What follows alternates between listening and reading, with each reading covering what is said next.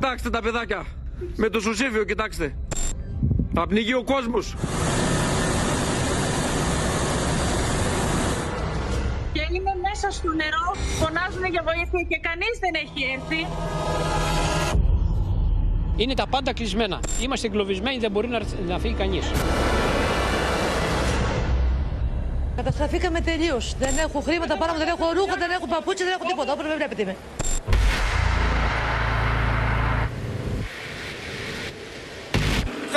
Θα πληγόμασταν. Του ήρθε 3 μέτρα νερό, 4 μέτρα νερό από το. Κάντε λίγο.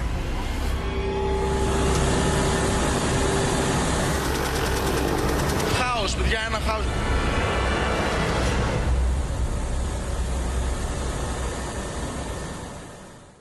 Σε πλήρη εξέλιξη είναι κυρίες και κύριοι η αγωνιώδης επιχείρηση απεγκλωβισμού των ανθρώπων που ζουν τον απόλυτο εφιάλτη, εγκλωβισμένοι μέσα στα πλημμυρισμένα σπίτια τους στα χωριά της Καρδίτσας. Οι διασώσεις γίνονται από νωρίς το μεσημέρι με σούπερ πούμα κάτω από αντίξωες συνθήκες και οι εικόνες κυριολεκτικά κόβουν την ανάσα. Ο στρατός επιχειρεί με λέμπο να φτάσει στον Παλαμά για να απεγκλωβίσει κατοίκους που ζουν τον εφιάλτη. Οι εικόνες από αέρος και από τον Παλαμά και τη μεταμόρφωση Καρδίτσας κόβουν την ανάσα κυριολεκτικά σαν να πέρασε τυφώνας. Καθώς τα σπίτια, όπως θα δείτε σε μια απόκοσμη εικόνα, είναι καλυμμένα κάτω από το νερό. Τα σωστικά συνεργεία δίνουν μάχη με το χρόνο για να απεγκλωβίσουν τους κατοίκους. Ω τώρα, ο τροϊκός απολογισμός είναι πως τέσσερις άνθρωποι έχουν χάσει τη ζωή τους.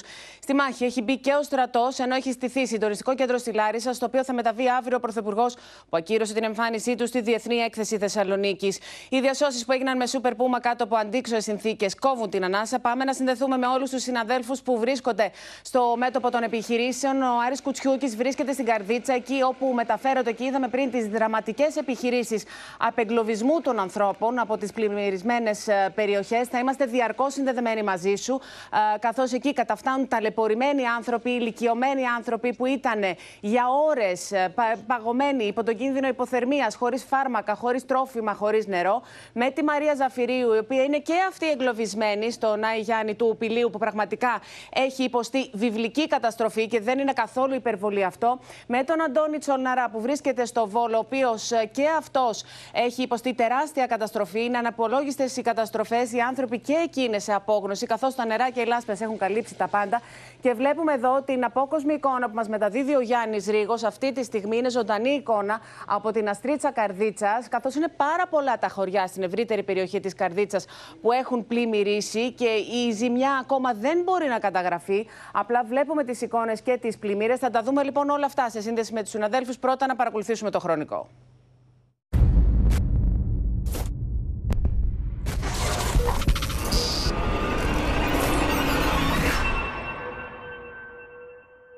Παιδιά, χάλια η κατάσταση. Πολύ νερό, τα σπίτια κρύφτηκαν. Εσείς που ανεβήκατε για να σωθείτε. Στη γέφυρα. Είδαμε να δίνετε ένα φιλί στον πυροσβέστη. Ένα φιλί. Με βοήθησε γι' αυτό. Πέρα το σπίτι έπεσε πάνω. Στέγη, Σκυπή, ναι. Κάτοικοι από την Αγία Τριάδα της Καρδίτσας αφήνουν πίσω τους τον εφιάλτη που έζησαν για 24 ώρες. Εγκλωβισμένοι στα νερά που έφτασαν τα 3 μέτρα ύψος. Αβοήθητοι περίμεναν στις στέγες των σπιτιών τους για τη βοήθεια που τελικά ήρθε από τον αέρα. Ολόκληρα χωριά χάθηκαν μέσα στο νερό.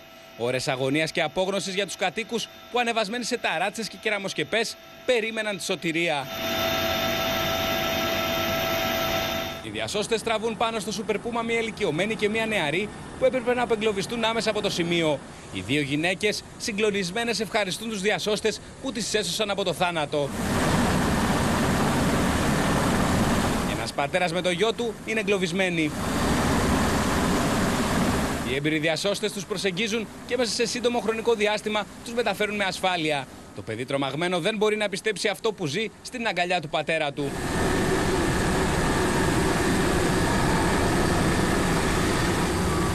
Βρισκόμαστε στο γήπεδο του Αστέρα Καρδίτσας, εδώ που προσγειώνονται τα ελικόπτερα που συμμετέχουν στις αποαέρο προσπάθειες απεγκλωβισμού ανθρώπων που έχουν εγκλωβιστεί. Μετά από λίγο οι διασωθέντες κατεβαίνουν στο γήπεδο της περιοχής. Εκεί τους περιμένουν ακόμη και φορεία για να τους δώσουν τις πρώτες βοήθειες. Πάρα πολύ δύσκολο. Κάποια στιγμή περνούσαν τα νερά πάνω από το γεφύρι και φοβηθήκαμε πάρα πολύ. Αλλά μετά από ώρες πέσανε κάπως και σταματήσανε και είμαστε ένας, ήμασταν όλοι μαζί γύρω-γύρω. Μια ηλικιωμένη περπατάει με δυσκολία. Δίπλα της οι διασώστε την κρατούν. Ακριβώς από πίσω της ακολουθούν και άλλοι κάτοικοι της Καρδίτσας, οι οποίοι σώθηκαν ενώ έβλεπαν τη στάθμη του νερού να ανεβαίνει επικίνδυνα, απειλώντας τα σπίτια τους. Θα πνιγόμασταν. Από πού πήγατε, Και τα μόρμωσε καλέτσι. Πού ήσασταν πάνω, Είμαστε πάει στην Κέβυρα. Στην Τρίκα. Κέβυρα. στο παραπέντε σας. Στο παραπέντε, τι. Μη με το τρακτέρ που πήγαμε στην Κέβυρα, θα πνιγόμασταν. Είσαι ίσε που προφτάσαμε. Πώς ζήσαμε, μανακά, πώς ζήσαμε. Τελευταία στιγμή ήρθε ένας ιδιώτης με μια βάρκα και μας έβγαλε. Ένας Στέφος Γουζούνη μας έβγαλε με τη βάρκα.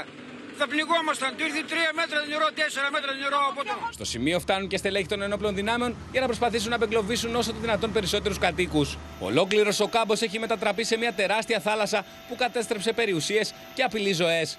Ξεχύλισε το ποτάμι από πάνω, δεν έχει καθαριστεί ποτέ για την κρύα βρύση. Με αποτέλεσμα τα, χω- τα νερά να ξεπερνάνε τον δρόμο που βγαίνει από το Γεωργικό προς, το, προς τον τάφο Γεωργικού.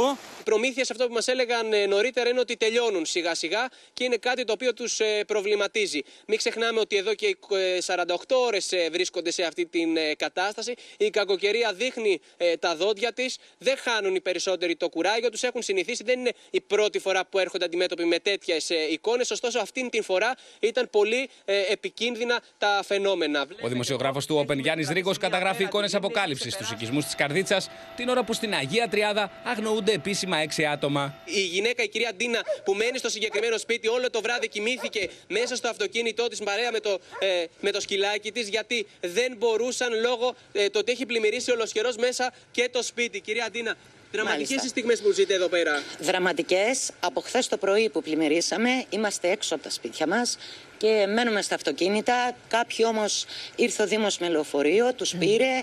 Καρδίτσα στο πρώτο χιλιόμετρο. Κοιτάξτε παιδιά τι γίνεται. Οχήματα κινητοποιημένα. Δρόμοι πλημμυρισμένοι. Όλη η περιοχή έχει πραγματικά γίνει μια απέραντη λίμνη. Το νερό έχει ξεπεράσει σε πολλές περιπτώσεις το μισό μέτρο. Σπίτια υπόγεια έχουν ε, κυριευθεί από τα νερά. Άνθρωποι εγκλωβισμένοι.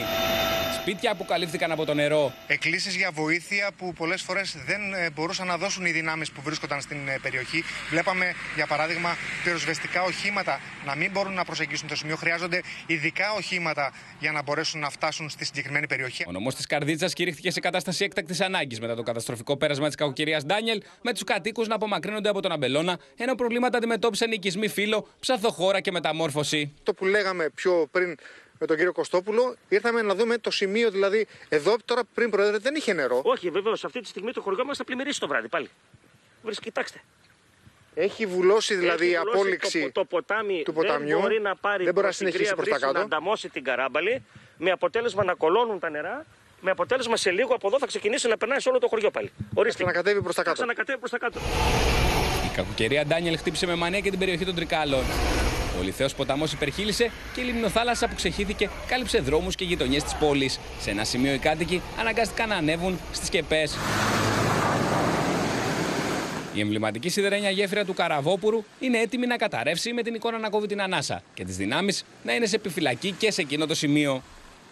Κυρίες και κύριοι, βλέπουμε σε σύνδεση με τον Γιάννη Ρίγο μια διάσωση με βάρκα που γίνεται ζωντανά αυτή την ώρα. Γιάννη, ποια είναι η κατάσταση λοιπόν, απεγκλωβίζουν συνεχώς ανθρώπους από ό,τι καταλαβαίνω; Άλλον έναν απεγκλωβισμό λοιπόν βλέπουμε ε, ζωντανά αυτή τη στιγμή από το Open ενός άντρα ηλικιωμένου, ο οποίος αυτή τη στιγμή- ε, στιγμή βρίσκεται πάνω στο πλωτό σκάφος της ΕΜΑΚ. Βλέπετε ότι έχει μετατραπεί σε μια απέραντη λίμνη ε, ο συγκεκριμένος οικισμός και προσπαθούν να τον ε, βγάλουν έξω, να, να είναι σε ασφαλές σημείο. Συνολικά εδώ μαζί με τον κύριο ε, που βλέπουμε τώρα μέσα στην βάρκα έχουν γίνει συνολικά 13 ε, απε- απεγκλωβισμοί ε, ατόμων. Ανάμεσά τους ήταν δύο ε, παιδιά, ε, μητέρες αλλά και ηλικιωμένοι ε, άντρες. Ε, τους έχουν απεγκλωβίσει. Είναι ακόμα αρκετοί ε, μέσα. Αυτό μαθαίνουμε ε, από τις ε, αρχές. Έχει στηθεί ολόκληρη επιχείρηση απομάκρυνσής τους από τον ε, στρατό, από την ε, τέταρτη, από την 8η αλλά και την τρίτη ΕΜΑΚ που βρίσκονται εδώ στο σημείο. Είναι δραματικές οι στιγμές. Βλέπετε ότι τα σπίτια έχουν καλυφθεί μέχρι την μέση από, ε, τον, από τα νερά. Ήταν μάλιστα, μας έλεγαν νωρίτερα, μέσα στα σπίτια τους μέχρι την μέση 1,5 μέτρο νερό τουλάχιστον Βρεγμένοι όλοι οι άνθρωποι έβγαιναν έξω. Είναι πραγματικά πολύ δραματικές οι στιγμές εδώ, οι στιγμές απεγκλωβισμού ατόμων που τα σπίτια τους έχουν μετατραπεί πραγματικά ε, σε μια απέραντη ε, λιμνοθάλασσα. Έχουν άλλα που έχουν υποχωρήσει, αυτοκίνητα έχουν χαθεί και εδώ αυτή τη στιγμή βλέπετε την ε, προσπάθεια της τέταρτης ΕΜΑΚ που βγαίνει με σκάφος ε, από μέσα που ήταν πραγματικά σε, λιμ- ε, είχε μετατραπεί σε μια ε, απέραντη εδώ λιμνοθάλασσα να τον βγάλουν έξω σε σημείο που θα είναι ε, ασφαλής. Είναι η- Γιάννη, ο- το κατεβαίνει 13ο καθόλου η άτομο, στάθμη όσο ξαναλέμε, περνάει που η ώρα. απεγκλωβίζουν. Τι παρατηρείτε; Ακριβώς, ακριβώς α, το αντίθετο ακριβώς ε, Εύα διότι όπως μπορείτε να δείτε με τη βοήθεια του Βασίλη Βαφίδη και του Μπάμπη ε, Γεωργάτου εδώ τα ορμητικά νερά έρχονται από τον Θεσσαλικό κάμπο και μπαίνουν μέσα στο χωριό. Η στάθμη λοιπόν αντί να μειώνεται όλο και ανεβαίνει γι' αυτόν τον λόγο έχει στηθεί εδώ και περίπου μία ώρα μία ολόκληρη επιχείρηση από την ε, ΕΜΑΚ αλλά και τον στρατό. Βλέπετε αυτή τη στιγμή ζωντανά λοιπόν μία ακόμη, ε, έναν ακόμη, μία ακόμη διάσωση πώς σηκώνουν τον άντρα που ήταν για πάρα πολλές ώρες εγκλωβισμένος μέσα Πάντως αυτό στο που μας σπίτι είπες του. μόλις, Πολλοί κάτοικοι μας Γιάννη, έλεγαν- είναι πάρα. ενώ βλέπουμε ζωντανά και τη διαδικασία απεγκλωβισμού του ανθρώπου, είναι πάρα πολύ σοβαρό. Αυτό που μας λες, πως μπαίνουν συνεχώς νέα νερά, λειτουργεί σαν λεκάνη. Δηλαδή, οι, οι συνθήκες εκεί θα είναι ιδιαίτερως δύσκολες όσο περνούν οι ώρες, αφού ανεβαίνει η στάθμη του νερού. Και οι άνθρωποι είναι αδύναμοι, Εβά. Μην ξεχνάμε ότι είναι χωρίς νερό, χωρίς φαγητό μέσα στα σπίτια τους, χωρίς ρεύμα. Ε, είναι μέχρι την μέση 1,5 μέτρο ε, το, το νερό. Πλέον καταλαβαίνετε πόσο δύσκολες είναι οι συνθήκες. Γι' αυτό έχει στηθεί αυτή εδώ η τεράστια ε, επιχείρηση απομάκρυνσής τους, έτσι ώστε να είναι ε, ασφαλεί. Υπάρχουν κι άλλοι μέσα στον ε, οικισμό. Ε, Έχεις υπάρχει, εικόνα, ε, Γιάννη, πάρα πόσος πολύ κόσμος μεγάλος είναι μέσα όγκος στον οικισμό; νερού. Έχεις πληροφόρηση; Ε, οι πρώτες πληροφορίες που έχουμε είναι ότι ε, τουλάχιστον με όσους έχουν επικοινωνία ότι χρειάζονται να διασωθούν είναι ε, 34 άτομα. Αυτήν την πληροφορία έχουμε. Έχουν διασωθεί οι 13, μένουν λοιπόν κάποιοι ακόμη, ε, ωστόσο θα συνεχιστούν και οι έρευνες διότι μην ξεχνάμε ότι ο όγκος του νερού είναι πολύ μεγάλος. Βλέπετε τα ορμητικά νερά αυτή τη στιγμή πώς μπαίνουν μέσα στο χωριό και είναι πραγματικά ε, οι εικόνες ε, α- είναι Και είναι ασύλληπτη η αποκαρδιωτικοί. ορμή των Ε, με νερών, την αυτό που βοήθεια, βλέπουμε τώρα στους δέκτες του Open. Ο δρόμος έχει χαθεί στο βάθος. Να ξέρετε ότι ε, περίπου στα 4 χιλιόμετρα από το σημείο που βρισκόμαστε είναι ο Παλαμάς. Καταλαβαίνετε λοιπόν για την κατάσταση την δραματική που βιώνουν εδώ οι κάτοικοι που ο κάμπος, ο Θεσσαλικός κάμπος έχει μετατραπεί σε μια απέραντη ε, λιμνοθάλασσα με ορμή. Βλέπετε ποια είναι η κατάσταση. Έχουν ε, ο δρόμος έχει ε, φύγει πραγματικά και εξαφανιστεί, τα νερά έχουν προστατευτικά καταπιεί τα σίδερα πάντα. Έχουν τα προστατευτικά, ε, βλέπετε τα, τα σίδερα ε, πώς έχουν ε, με, αποκοπεί, μετατραπεί δηλαδή, ε, έχουν φύγει από τον ε, δρόμο ε, και πώς τα ορμητικά νερά λοιπόν και ο χήμαρος με τα ε, λασπόνερα πώς μπαίνουν μέσα, ε, στις, ε, μέσα στα σπίτια και μέσα στα, στε- στον οικιστικό ιστό. Ε, είναι πραγματικά εικόνες ε, πολεμικές θα μπορούσαμε ε, να πούμε. Βλέπουμε παντού ε, οχήματα της ε, πυροσβεστικής, ε, του στρατού, ερπιστριοφόρα οχήματα να προσπαθούν να μπουν μέσα σε αυτά τα ορμητικά ε, νερά και να διασώζουν ε, κόσμο για να τους μεταφέρουν σε ασφαλές σημείο. Σε άλλες περιπτώσεις πλωτά σκάφη, ενώ από αέρος δεν έχουν σταματήσει στιγμή να πετούν και τα εναέρια μέσα, ελικόπτερα Και αυτό για της πόση Πόση ώρα έχουν στη διάθεσή είναι τους; μέχρι να πέσει το φως Μέχρι να πέσει το φως ε, ε, θα συνεχίσουν να επιχειρούν. Ε, δεν ε, είναι σύμμαχος ε, ο χρόνος σε καμία περίπτωση. Σε λίγη ώρα σκοτεινιάζει, επομένως δεν θα μπορούν ούτε αυτά να επιχειρήσουν.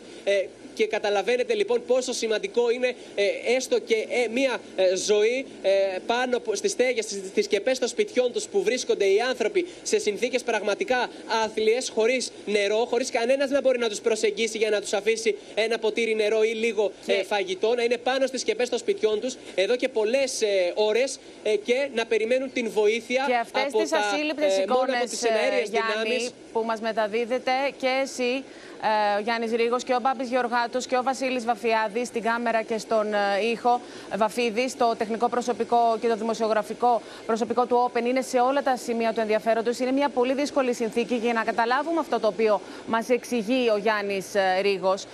Είναι η εναέρια αυτή εικόνα λοιπόν, ε, η εικόνα από το ελικόπτερο που δείχνει α, τον Παλαμά και την μεταμόρφωση Καρδίτσας. Ε, είναι εικόνες απόκοσμες.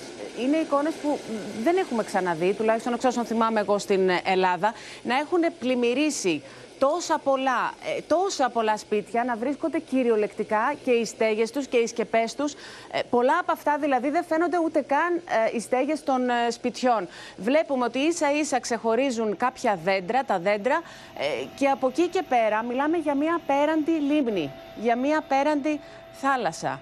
Λοιπόν, εδώ, αν δείτε, σε αυτό το σημείο ε, είναι το σπίτι πλημμυρισμένο και καταλαβαίνουμε πως στην ταράτσα του σπιτιού εδώ στη Σκεπή, στη Στέγη, έχουν σπεύσει άνθρωποι, έχουν πάει εκεί σε μια απεγνωσμένη κατάσταση προφανέστατα για να μπορέσουν να διασωθούν. Γιατί έχουν καταλάβει ότι το ίδιο τους το σπίτι σιγά σιγά βυθίζεται. Έχουν καταλάβει ότι το ίδιο τους το σπίτι σιγά σιγά θα το καταπιεί το νερό.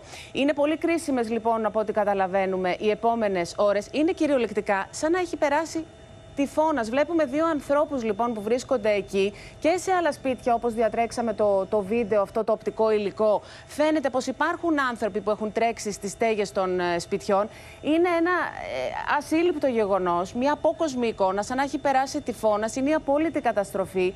Ε, και το, το πολύ κρίσιμο είναι τις επόμενες δύο ώρες να μπορέσουν ε, από αέρος πλέον, γιατί είναι πάρα πολύ δύσκολο ε, να προσεγγίσουν με οποιονδήποτε άλλο τρόπο οι άνθρωποι, ίσως και με κάποιες βάρκες. Είδαμε νωρίτερα από τη συχνότητα του Open ε, τους ανθρώπους του στρατού να ξεκινούν με μία βάρκα. Μας έλεγαν οι ανταποκριτές, οι απεσταλμένοι του, του Open, πως θα διένυαν 8 χιλιόμετρα με την ε, βάρκα του στρατού, προκειμένου να φτάσουν στο χωριό Παλαμά, εκεί όπου είχαμε από το πρωί τις ε, ιδιαιτέρως ε, δραματικές μαρτυρίες, τις εκκλήσεις των ανθρώπων που έλεγαν «Ελάτε γιατί πνιγόμαστε, ελάτε γιατί καταστραφόμαστε». Είναι αυτή η εικόνα λοιπόν, βλέπουμε και το ελικόπτερο το οποίο επιχειρεί εκεί και προσπαθώς, προφανώς προσπαθούν ε, οι άνθρωποι, οι διασώστες ε, να καταλάβουν πού υπάρχουν άνθρωποι και να τους ε, σώσουν. Πάντως αυτή η εικόνα αποτυπώνει το μέγεθος της καταστροφής. Και να πούμε ότι αυτή η κακοκαιρία, αυτό το κύμα της κακοκαιρίας, αυτή η εικόνα τα λέει όλα. Χτύπησε, όπως ε, μας ενημερώνει και ο κλέρχος ε, Μαρουσάκης, ο μετεωρολόγος του Open, χτύπησε στις 3 η ώρα το πρωί. Ευχόμαστε να γνώριζαν οι άνθρωποι ότι έχει έρθει, ε, ότι έρχεται η καταιγίδα και να μην τους βρήκε στον ύπνο. Διαφορετικά δεν... Πώς μπορούν να έχουν σωθεί, τι μπορεί να έχει γίνει. Δεν θέλουμε να σκεφτούμε το τι θα μπορούσε να είχε γίνει. Μακάρι το ευχόμαστε, το εύχομαι με όλη μου την ε, δύναμη. Να γνώριζαν οι άνθρωποι πως πρέπει να εκενώσουν, πως πρέπει να φύγουν από την ε, περιοχή, πως πρέπει να αφήσουν τα σπίτια τους. Γιατί αφού αυτό το κύμα της κακοκαιρίας, αυτή η νεροποντή ε, χτύπησε στις 3 η ώρα τη νύχτα, καταλαβαίνουμε ότι εκείνη την ώρα ο κόσμος έχει πέσει για ύπνο. Λοιπόν, αυτή είναι η εικόνα. Πάμε και πάλι στο Γιάννη Ρίγο τώρα, διότι είναι σε συνεχή η εξέλιξη οι διασώσεις, Γιάννη.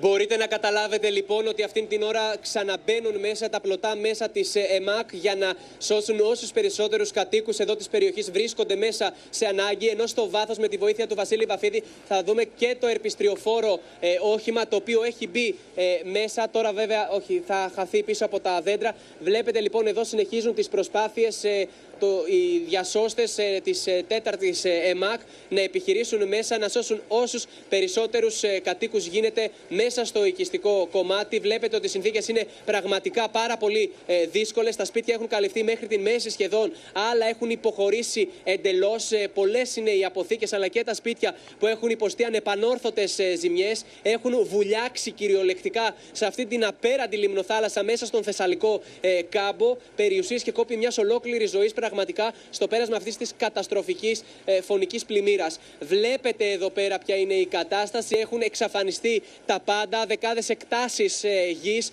ε, και καλλιέργειες ε, κόπων ε, εδώ και πολύ ε, καιρό για ανθρώπους οι οποίοι ζουν ε, από αυτά τα κτήματα. Ε, πραγματικά η καταστροφή Είναι πραγματικά είναι, ανυπολόγιστη ε, η καταστροφή, ολοκληρωτική. Γιάννη. Αυτό που προέχει βεβαίως τώρα είναι η ανθρώπινη ζωή. Είναι το πιο βασικό από όλα. Μας έλεγες ότι έχουν γίνει συνολικά 13, 14 απεγκλωβισμοί και 34 άνθρωποι εκεί στην Αστρίτσα Καρδίτσας βρίσκονται ακόμα εγκλωβισμένοι. Θα επανέλθουμε σε εσένα. Πάμε και στον Άρη Κουτσιούκη που βρίσκεται στο, στο γήπεδο της Καρδίτσας, εκεί όπου μεταφέρονται οι άνθρωποι που απεγκλωβίζονται. Άρη, να μας πεις καταρχήν ποια είναι η κατάσταση τώρα εκεί, μέχρι τι ώρα θα επιχειρούν, τι σας λένε και από ποια χωριά έχουν έρθει;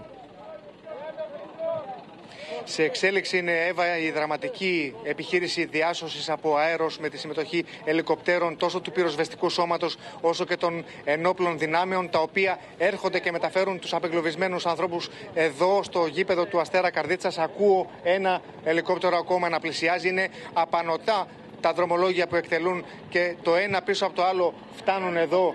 Βλέπω ένα Αγκούστα Μπέλ να πλησιάζει. Είναι δραματικές οι εκκλήσεις ανθρώπων. Ε, πριν από λίγο, Εύα, άκουγα έναν συγγενή ε, ανθρώπου που βρίσκεται στον Κοσκινά.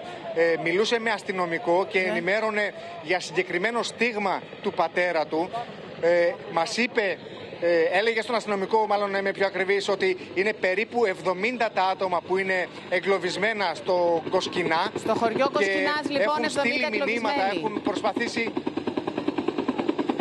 έτσι ακριβώς έχουν προσπαθήσει να επικοινωνήσουν, λέει εδώ και ώρα, αλλά δεν έχουν ακόμα δει κάποια από τις δυνάμεις διάσωσης να πλησιάζει στην περιοχή. Εδώ ε, νωρίτερα ήρθαν ε, πολίτες τόσο από τον Παλαμά και την μεταμόρφωση, όσο και από τα μεγάλα καλύβια Τρικάλων καθώς εκεί παρατηρήθηκε πολύ μεγάλο πρόβλημα. Μάλιστα, είχαμε νωρίτερα στο Open Άρη, μια θα αγωνιώδη επανέλθω σε έκκληση σένα να από παρακολουθήσουμε την, ε, τη διάσωση και πώς εξελίσσεται. Πάμε και στο ριζοχώρι Καρδίτσας να βρούμε την Αδαμαντία Λιόλιου. Αδαμαντία, ποια είναι η εικόνα εκεί, κατάσταση; Και Εύα, οι εικόνες και εδώ στο ριζοχώρι Καρδίτσας είναι αποκαλυπτικές. Η περιοχή όλη έχει μετατραπεί σε μια απέραντη λίμνη. Πρόκειται για μεγάλες εκτάσεις που βλέπετε τώρα, οι οποίες έχουν βυθιστεί στο νερό, έχουν ε, πνιγεί.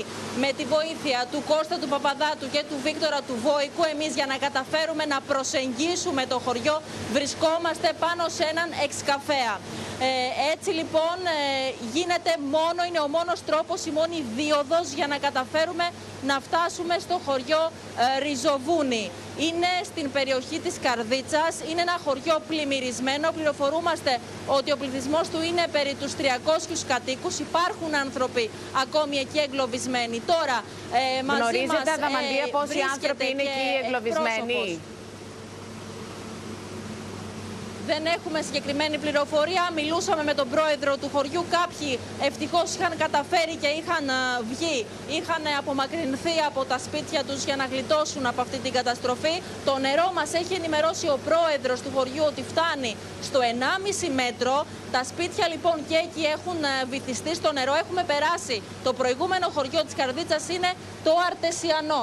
Βλέπουμε εδώ και τους ανθρώπους με τα τρακτέρ τους. Είναι η μόνη πρόσβαση που έχουν προκειμένου να ελέγξουν την κατάσταση και να δουν τι γίνεται με τους ανθρώπους και με τις περιουσίες στο χωριό ε, Ριζοβούνι. Το προηγούμενο χωριό, όπως σας είπα, είναι το Αρτεσιανό. Η πρόσβαση και σε αυτό ήταν ιδιαίτερα δύσκολη. Καταφέραμε κι εμείς να περάσουμε μέσα από το νερό, μέσα στο δρόμο τον πλημμυρισμένο για να φτάσουμε στο σημείο που και βρισκόμαστε.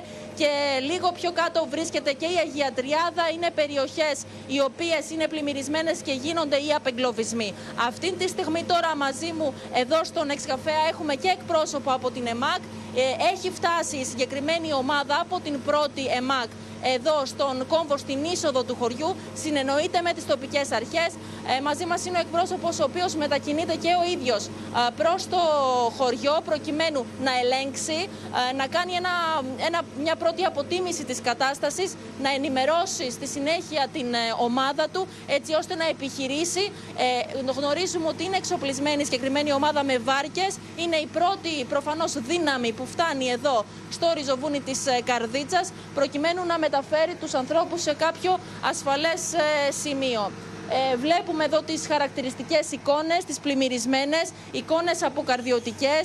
Είναι δυστυχώς η κατάσταση δραματική ε, και εδώ. Ε, όπως ε, ενημερωνόμαστε, μάλιστα οι κάτοικοι και οι ίδιοι βρίσκονται σε απόγνωση, είναι ανήσυχοι για το τι ακριβώς θα συμβεί. Είναι αρκετές οι ώρες που είναι πλημμυρισμένο το χωριό. Δεν ξέρω αν θέλετε να μας πείτε μια κουβέντα. Είναι ο άνθρωπος μαζί μου ο οποίος μετακινείται και ο ίδιος για να τσεκάρει, να ελέγξει εδώ την, ε, την κατάσταση και να δει α, το μέγεθος ουσιαστικά της καταστροφής. Είναι αυτό που προέχει, όπως μας είπαν ε, εδώ οι εκπρόσωποι των τοπικών αρχών, είναι ε, οι ζωές των ανθρώπων φυσικά και οι περιουσίες. Γι' αυτό το λόγο και έχει φτάσει εδώ η πρώτη δύναμη α, προκειμένου να μεταφέρει τους ανθρώπους με ασφάλεια. Είναι εξοπλισμένοι με βάρκες. Και όσο σας μιλάω, με τη βοήθεια του Κώστη του Παπαδάτου, βλέπουμε εδώ και την κατάσταση στην ευρύτερη περιοχή της Καρδίτσας. Είναι πλημμυρισμένη, ένας λασπότοπος που έχει δημιουργηθεί μετά από τους τεράστιους όγκους βροχής που έπεσαν και στο συγκεκριμένο σημείο. Φυσικά έχει υπερχιλήσει το ποτάμι στο συγκεκριμένο σημείο και βλέπουμε τις χαρακτηριστικές εικόνες. Ε, σε κάποια σημεία μάλιστα και τα κυκλειδώματα έχουν μετακινηθεί από την ορμή ε, του νερού και από την δύναμη ε, με την οποία φτάνει και στο σημείο εδώ το νερό και μετατρέπει όλη την ε, περιοχή αυτή σε μια τεράστια λίμνη, σε μια τεράστια θάλασσα που προφανώς ε, μάλιστα για να φτάσουμε εδώ, για να καταφέρουμε να προσεγγίσουμε το σημείο είδαμε και κάποιες τοπικές επιχειρήσεις, σε κάποιες εγκαταστάσεις που έχουν οι κάτοικοι εδώ ήταν πλημμυρισμένες. Το μόνο που μπορούσε σε να σένα, θα επανέλθουμε. Σε αφήνουμε να προχωρήσεις. Έχουμε στη σύνδεσή μας τον κύριο Ευθύμιο Λαγάρα. Είστε ναι. εγκλωβισμένος και αν ναι, σε ποιο σημείο, πείτε μας. Σε ποιο σημείο είμαι. Είμαι στα μεγάλα καλύδια τέρμα τρικάλων και περιμετρικής. Mm -hmm. Ακριβή σημείο σας δίνω. Είμαστε εκλοβισμένοι, χωρίς νερό, χωρίς τουαλέτα. Ούτε πόσιμο νερό δεν έχουμε, ούτε τροφή. Η μάνα μου είναι 90 χρονών. Έχω πάρει, δεν ξέρω πόσους έχω πάρει. Μας αγνοούν όλοι. Τι, τι σας λένε, πήρατε στο 112, πήρατε στην πυροσβεστική, τι σας λένε; Στο 112 πήραμε το πρωί. Πήραμε το πρωί. Τώρα δεν το σηκώνει κανείς. Αυτή τη στιγμή, κύριε Λαγαρά, είστε μέσα στο σπίτι σας, έχετε ανέβει; Μέσα, μέσα, μέσα στο σπίτι, στο νερό, μέσα είμαστε. Mm -hmm. Ναι. Ε, εμείς βλέπουμε, βλέπουμε στην κάμερα πως γίνονται συνεχείς επιχειρήσεις διάσωσης. Ε, ευχόμαστε ε, σε πάρα πολλά σημεία εκεί της ευρύτερης περιοχής. Ευχόμαστε πολύ σύντομα λοιπόν να έρθουν και σε εσάς. Ε, καταρχήν μας λέτε δεν έχετε νερό, δεν έχετε τρόφιμα. Πόση ώρα, πόσες ώρες είστε σε αυτή την κατάσταση; Από το πρωί, από το πρωί, από το πρωί στέγνωση στο στόμα. Δεν θα πιούμε νερό από το ποτάμι. Δεν ξέρω τι θα γίνει τώρα. Το, το, το σπίτι σας, αν επιτρέπετε, κύριε Λαγάρα, είναι, είναι ισόγειο, δηλαδή είστε στο ισόγειο; Όχι, δεν είναι ισόγειο. Το υπόγειο η πρώτος και η μία κάπως το είναι... Έχουν πλημμυρίσει και τα τρία τα σημεία που έχω. Και, και σε ποιο σημείο είστε, τρία, πού έχετε ανέβει, να το πω έτσι, για να είστε πιο ασφαλείς; Ορίστε. Σε ποιο σημείο βρίσκεστε προκειμένου να, να είστε πιο ασφαλείς εσείς και η μητέρα σας; Στο τελευταίο εδώ που είμαι, στο τελευταίο δεν υπάρχει τώρα άλλο να πάω. Δεν ξέρω πού θα πάω, δεν υπάρχει άλλο να πάω. Mm Έχετε επικοινωνήσει με κάποιους άλλους εκεί στο, στο χωριό, στην περιοχή σας, υπάρχουν και άλλοι εγκλωβισμένοι εκεί; Υπάρχει, θέλω να πω, κόσμος να αλληλοβοηθηθείτε; ναι, εδώ στη γειτονιά μου είναι 5-6 άτομα. Με 2,5 μέτρα νερό. Μετρημένο 2,5 μέτρα νερό. 2,5 μέτρα νερό; 2,5 μέτρα. 2,5 μέτρα. Τι ώρα χτύπησε η θεομηνία, η βροχόπτωση, κύριε Λαγάρα; Χθες το βράδυ ήταν. Χθες το βράδυ που βγήκε το ποτάμι. Βγήκαν τα ποτάμι που πλημμυρίσαμε. Χθες το βράδυ. Δηλαδή την ώρα που κοιμόσασταν. Αυτή την ώρα θέλουμε να μας βοηθήσετε. Πώ ναι, θα δώσουμε πληροφορίες. Ναι, Εσείς μπορείτε να κάνετε κάποια παρέμβαση, γιατί εδώ πέρα μας αγνοούν. Δεν, Τώρα μας ακούνε. Ε, ακούσαμε και τον εκπρόσωπο τύπου της πυροσβεστικής νωρίτερα. Τον ρώτησε η Μίνα Καραμίτρου και είπε πως παρακολουθούν συνεχώς τη συχνότητα του Open. Οπότε, κύριε Λαγάρα, μας λέτε ότι είστε στα μεγάλα καλύβια τρικάλων, σωστά; Και ναι, ναι, εκπέμπεται ε, σήμα αγωνίας, να το πω έτσι, όσο το δυνατόν γρηγορότερα. Αγωνίας, απελπισίας, δεν ξέρω. Οδός Τρικάλων είμαι έτσι, οδός Τρικάλων. Οδός μεγάλα Τρικάλων. Ναι. Στα μεγάλα καλύβια. Ναι. Λοιπόν, θα είμαστε κύριε Λαγάρα σε, σε διαρκή σύνδεση μαζί σας. Θα ενημερώσουμε και εμείς με την ε, σειρά μας. Λοιπόν, ε, θα επανέλθουμε σε εσάς. Καλή δύναμη. Πάμε και πάλι στην ε, Αστρίτσα Καρδίτσας και στο Γιάννη Ρίγο για να δούμε, ε, Γιάννη, τις ε, εικόνες που βλέπουμε από τη διάσωση. Ακόμα μια διάσωση που είναι σε εξέλιξη, Γιάννη. Εδώ ακριβώς. Και μεταξύ των οποίων είναι μάλιστα και ένα μικρό παιδάκι, ο Αντρέα, μας χαιρέτησε νωρίτερα. Ε, αυτή τη στιγμή λοιπόν απεγκλωβίζουν μαζί με την γιαγιά του και την οικογένειά του από την ε, περιοχή. Ήταν και εκείνοι μέσα στο σπίτι τους εγκλωβισμένοι. Η ΕΜΑΚ λοιπόν τους ε, απεγκλώβησε ε, την ε, ώρα που ε, και μέσα στο σπίτι τους και οι ίδιοι κινδύνευαν εδώ και αρκετές ε, ώρες. Και λοιπόν βλέπουμε το όχημα να τους ε, απομακρύνει από το σημείο και να τους μεταφέρει σε ασφαλές ε, σημείο. Την ίδια ώρα στο σημείο να σας πω ότι βρίσκεται και ένα ασθενοφόρο.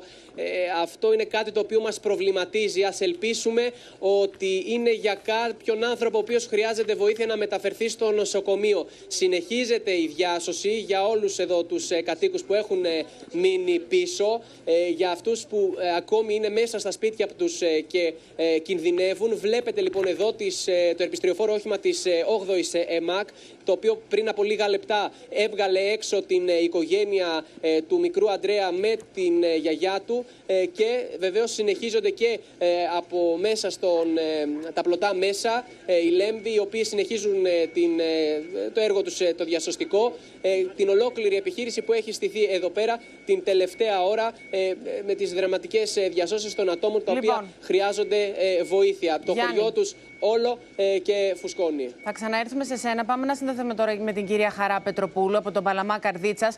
Σας ακούγαμε, κυρία Πετροπούλου, από το πρωί να απευθύνετε εκκλήσεις και κραυγή αγωνίας για να έρθει κάποιος να σας απεγκλωβίσει από εκεί. Έχετε κάποιο νεότερο; Πώς είναι η κατάσταση τώρα, Έχει Πιστεύω- καταφτάσει κάποιος; Πιστεύω ότι είμαι η μόνη και η πρώτη η οποία ξεκίνησε όλη αυτή την ιστορία από τις 5.30 ώρα το πρωί σήμερα. Έχω να σας πω ότι έχουν απεγκλωβιστεί αρκετοί άνθρωποι, έχουν έρθει ε, δύο σωστικές λέμβους που θα έπρεπε να ήταν, δεν μπορούν να περάσουν από ό,τι μου είπαν το δρόμο, έπρεπε να ήταν πολύ περισσότερες. Έχουν απεγκλωβίσει ανθρώπους τριγύρω του σπιτιού μου που τους επέδειξα εγώ που βρίσκονται. Αυτή τη στιγμή έχουμε πρόβλημα υγείας σε ανθρώπους ε, ε, καρδιοπαθείς και σε νεφροπαθείς, οι οποίοι δεν μπορούν ούτε να μετακινηθούν, ούτε έχουν χάπια για να πάρουν. Εάν ένας καρδιοπαθής δεν πάρει τα, τα χάπια του υπάρχει ε, μεγάλος κίνδυνος, όπως επίσης και ένας νεφροπαθής δεν το συζητάμε. Όλα τα θέματα υγείας είναι σοβαρά. Θέλω, δεν ξέρω με ποιον τρόπο, πίσω ακριβώς από το γηπεδάκι που βλέπω εγώ στο σπίτι μου το 5x5 είναι τέσσερις γυναίκες οι οποίες δεν θα μπορέσουν να μεταφερθούν με το, τη σωστική λέμβο γιατί ε, υπάρχει λόγος που δεν μπορούν να μεταφερθούν. Θα πρέπει να πάει μόνο με- μέσω αέρος να πάρουν τις γυναίκες αυτές οι οποίες είναι στην ουσία μέχρι την κοιλιά στο νερό από τις 5 η ώρα το πρωί. Και με το κίνδυνο και να- υποθερμίας βεβαίως. Κύριε Πετροπούλου, πείτε μου κάτι. Το πρωί εκφράζατε και, και φόβους πως υπάρχουν άνθρωποι που δεν έχουν δώσει ε, σημάδια. Έχετε κάτι νεότερο; Σας ακούγαμε και πραγματικά ε, η αγωνία είναι τεράστια.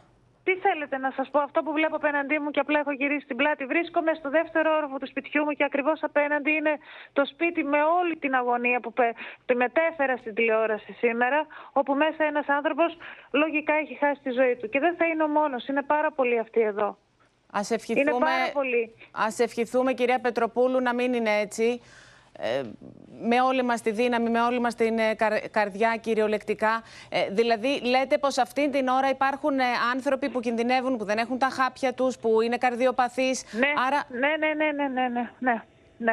Ε, και φωνάζω με αγωνία γιατί πέρασε μια συστική λέμβο, τους έφερα μέσα, τους ε, έστειλα στις δύο γυναίκες που ήταν μέχρι την κοιλιά στο νερό πίσω από το σπίτι μου, ήταν σε πιο κοντινή απόσταση. Οι τέσσερις γυναίκες όμως που βρίσκονται πολύ μακριά, δεν μπορώ να επικοινωνήσω μαζί τους γιατί και το τηλέφωνο που βρήκα είναι από τον άνθρωπο που σώθηκε η οικογένειά του ερχόμενος στο σπίτι μου. Είναι παλιό τηλέφωνο και δεν το έχω το τηλέφωνο των ανθρώπων αυτών σε αυτό το τηλέφωνο. Και πρέπει κάποιο εναέριο μέσο- μέσο να τις μεταφέρει και να τις πάει σε ασφαλές σημείο και από ό,τι γνωρίζω τις πηγαίνουν, ε, τους ανθρώπους που πηγαίνουν στην καρδίτσα στο, στο γήπεδο. Δεν ξέρω πώς να μεταφέρω αυτό το μήνυμα στους ανθρώπους. Βγα- Σηκώνω χέρια, σηκώνω, σηκώνω φωνάζω στα, ελο- στα ελικόπτερα που περνάνε, αλλά δεν μπορώ να τους πω πού πρέπει να πάνε και πώς πρέπει να πάνε. Ναι, δεν γιατί ξέρω τι είδαμε. άλλο να κάνω. Είναι, είναι πολύ ενδεικτικό αυτό που λέτε, γιατί βλέπουμε και εμείς τις εικόνες αυτές, τις απόκοσμες εικόνες της ολοκληρωτικής ισοπαίδωσης. Τα, τα σπίτια πραγματικά τα έχουν καταπιεί τα, τα ύδατα.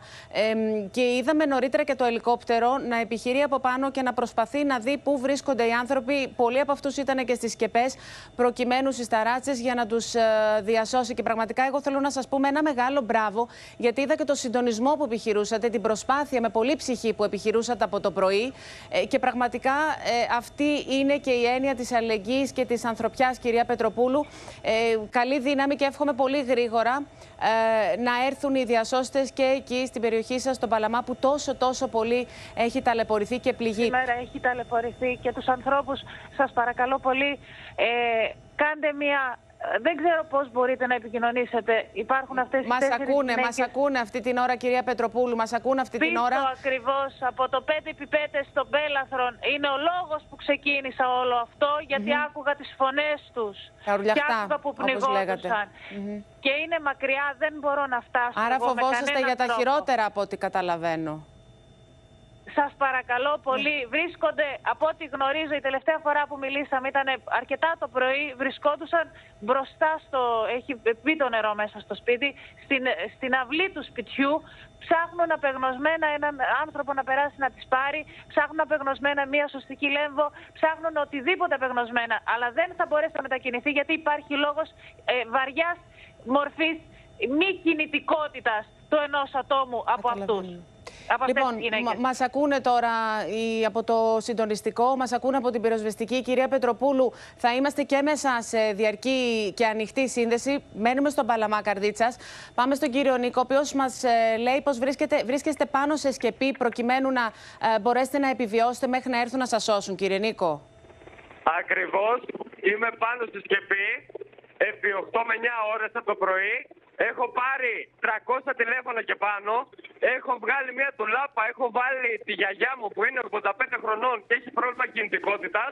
Η μητέρα μου είναι πάνω σε μια σκάλα και έχω και το σκυλί μας μέσα στην τουλάπα. Έτσι. Έχουμε πάνω από 8 ώρες εδώ πέρα. Και έχετε, έχετε επικοινωνήσει και σας έχουν πει πως έρχονται. Έχω Έχετε... επικοινωνήσει, έχω επικοινωνήσει κανονικά και με πυροσβεστική και με, ε, με ό,τι βοήθεια υπάρχει. Έχω πάρει παντού τηλέφωνο, το έχω δημοσιεύσει στο ίντερνετ. Είμαστε εδώ πόση ώρα. Εγώ οκ. Είμαι ας πούμε 30, δεν έχω πρόβλημα. Η γιαγιά μου και η μητέρα μου για ποιο λόγο να το, να το κάνω αυτό το πράγμα και να την έχω εγώ τώρα πάνω σε μια ντουλάπα. Και καλά ότι θα φέρνει ένα σώσπρο. Εγώ δεν είδα ούτε μία βάρκα εδώ να περνάει. Ειλικρινά μιλάω, δεν έχω δει ούτε μία βάρκα. Μόνο τώρα. Είναι ένα στρατιωτικό ελικόπτερο και ένα νοσοκομιακό, Ναι. το οποίο κάνουν γύρες και μαζεύουν κόσμο. Εδώ και πόσες ώρες δεν είχε εμφανιστεί κανένα. Τι ώρα άρχισαν να εμφανίζονται τα ελικόπτερα, κύριε Νίκο; Τα ελικόπτερα έχουν γύρω στο, στο τρίωρο, αλλά λογικά αυτά ήταν από κάποιο κανάλι, δεν ήταν κανονικά. Τα ελικόπτερα που είναι διασώστες, που σώζουν κόσμο, ε, να έχουν καμιά ώρα, μια μισή, κάπου εκεί το πολύ και ώρες, παραπάνω δεν έχουν με τίποτα. Δηλαδή Ούτε λέτε ότι ελικόπτερο άρχισαν να υπήρχε επιχειρούν πριν, στην ούτε περιοχή τίποτα. σας τουλάχιστον κατά τις 5 ώρα από ό,τι καταλαβαίνω. Τι; Κατά τις 5 ώρα άρχισαν να επιχειρούν. Ε, κάπου εκεί, ναι. Από εκεί.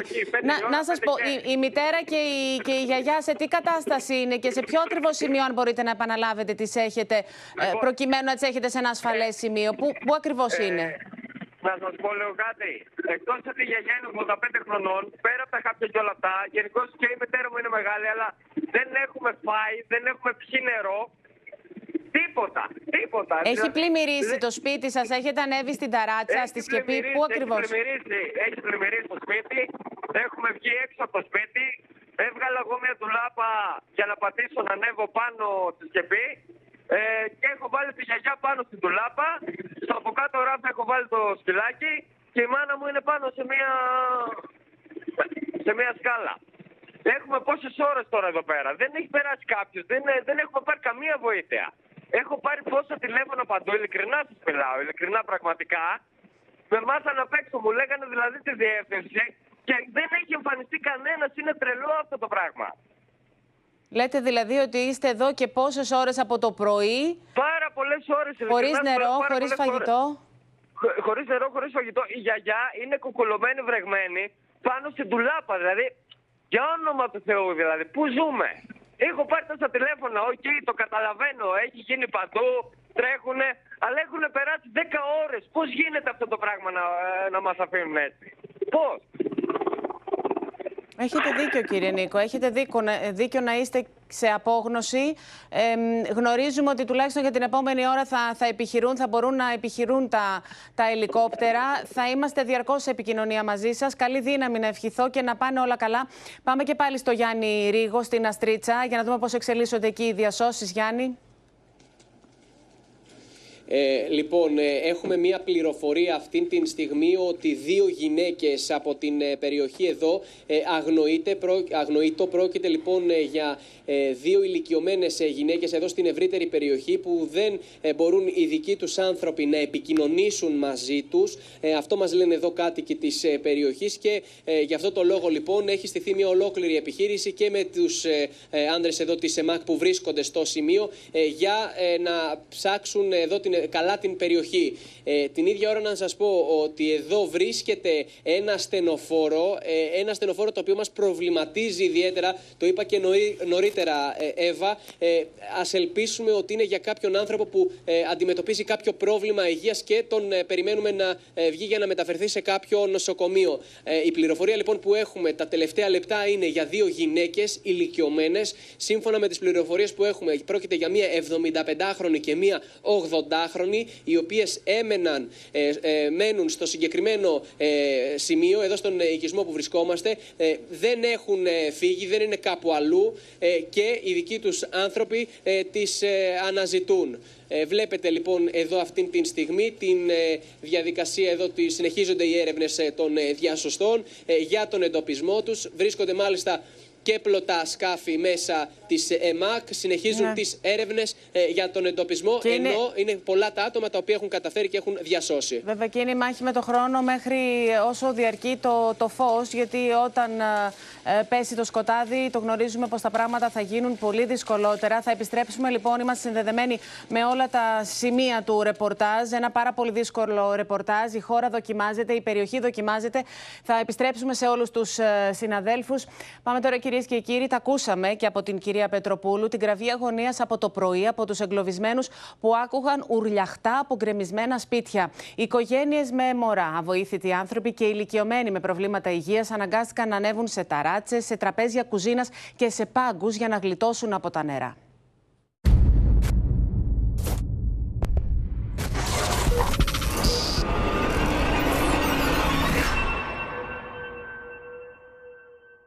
Κοιτάξτε ρε που καταντήσαμε ρε τα παιδάκια ρε, κοιτάξτε.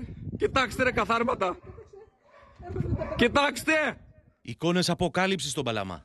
Οικογένειες προσπαθούν να σωθούν με σωσίβια από τη μανία της φύσης. Κοιτάξτε τα παιδάκια. Με το σουσίβιο κοιτάξτε. Θα πνιγεί ο κόσμος. Κοιτάξτε που, που μας καταντήσατε. Συγκλονιστική η μαρτυρία κατοίκου της περιοχής στην εκπομπή του Open Ώρα Ελλάδος με τον Δημήτρη Καμπουράκη και τον Παναγιώτη Στάθη. Ορίστε. Δεν ξέρω αν φαίνεται το σπίτι πίσω, το οποίο Ναι. μόλις γκρεμίστηκε. Μέσα εκεί ήταν ένας άνθρωπος με τρία σκυλάκια. Τα σκυλάκια κατάφεραν, βγήκαν έξω και κλαίνε. Ο άνθρωπος δεν μπορώ να τον βρω. Είναι γύρω στα 80 σίγουρα. Μόλις έσπασε, γιατί γκρεμίστηκε πρώτα το μπροστινό του κτίσμα. Ε, μετέπειτα έσπασε το ακριβώς πίσω, στη μέση, α- έσπασε η πόρτα και μπορέσανε να βγουν τα σκυλιά τα οποία κλαίνε. Η Χαρά Πετροπούλου μιλάει για τουλάχιστον έναν αγνοούμενο στον Παλαμά, ενώ υπάρχουν φόβοι ακόμη και για ανθρώπινες απώλειες. Ο άνθρωπος είναι μέσα. Και θέλω αυτό που έχω να σας πω είναι ότι ζητήσαμε βοήθεια με βάρκες από το Δήμο. Δεν, ε, υπα- είναι ανύπαρκτος ο Δήμος και ο Δήμαρχος ο ίδιος. Ε, δεν σηκώνει τηλέφωνα. Ζητήσαμε βάρκες να απεγκλωβίσουν οικογένειες από την εκεί πλευρά. Εάν δείτε εκεί είναι ένα κτίριο κο- με τα κόκκινα τα κεραμίδια που πάνε Ναι, τεράστιο βλέπουμε, κτίριο ναι. το οποίο είναι για- το, το, το λέμε μέλαθρον εμείς. Από την πίσω πλευρά είναι πάνω από 100 άτομα, 150 άτομα εγκλωβισμένα. Δύο γέροι, μία κυρία με τον σύζυγό της 80 και ετών. Τους ακούγανε φίλοι μου να ουρλιάζουν βοήθεια, ώσπου κάποια στιγμή σταμάτησαν. Δεν θέλετε να ξέρετε τι ουρλιαχτά ακούγονται. Απροστάτευτοι οι κάτοικοι της περιοχής απέναντι στη μανία της φύσης κάνουν έκκληση για βοήθεια. Σας παρακαλώ, κοινοποιήστε και από ιδιώτες εδώ κοντά στη Λάρισα, αν μπορούν με βάρκες να σπεύσουν. Ε, οι ώρες είναι κρίσιμες. Οι ώρες είναι κρίσιμες. Υπήρχαν κάποια γεωργικά μηχανήματα που έβγαζαν κόσμο. Τώρα δεν μπορούν όμως, με δύο μέτρα στάθμη νερού, δεν μπορούν αυτά τα μηχανήματα να κινηθούν. Μόνο βάρκες. Βάρκες δεν υπάρχουν αυτή τη στιγμή. Σας παρακαλώ πάρα πολύ, υπάρχουν συγγενείς οι οποίοι είναι παγιδευμένοι και ακούμε γύρω-γύρω ανθρώπους οι οποίοι φωνάζουν για βοήθεια και είναι τραγικό αυτό το πράγμα. Ακούτε να το ακούς από φωνές, ηλικιωμένους. φωνές, φωνές Ναι, ανθρώπων. υπάρχουν, ναι, υπάρχουν, ναι, υπάρχουν. Δεν ανοίγει πόρτα; Κοιτάξτε ψυχούλες. Δεν πήραν και το σκυλάκι ψυχ. Δεκάδες είναι οι εγκλωβισμένοι κάτοικοι που δεν μπορούν να μετακινηθούν. Ανατριχιαστικές οι εκκλήσεις τους. Σωθήκατε, παιδιά, σωθήκατε. Έχω τη γιαγιά μου, είναι πάνω από τη μέση. Πάνω από τη μέση τους. Ε, η γιαγιά μου είναι, βρίσκεται πάνω στο τραπέζι, είναι αμαία, χωρίς φάρμακα, χωρίς πόσιμο νερό, χωρίς ε, καμία βοήθεια. Η γιαγιά μου σκυλάκι. πάνω στο τραπέζι, ναι, ναι, ναι, ναι. Αυτή, αυτή, ναι. Περιμένει, είναι πάνω από έξι ώρες η γυναίκα. Μας εξαρτήσει ο έλεος του Θεού. Με πλαστικές παιδικές βάρκες, οι κάτοικοι μόνοι τους προσπαθούν να επιβιώσουν μέσα στον υδάτινο όλεθρο. Αυτά είναι που είναι πολύ για αυτά που γίνονται σήμερα. Φύγετε κόσμος και κάθεστε μέσα!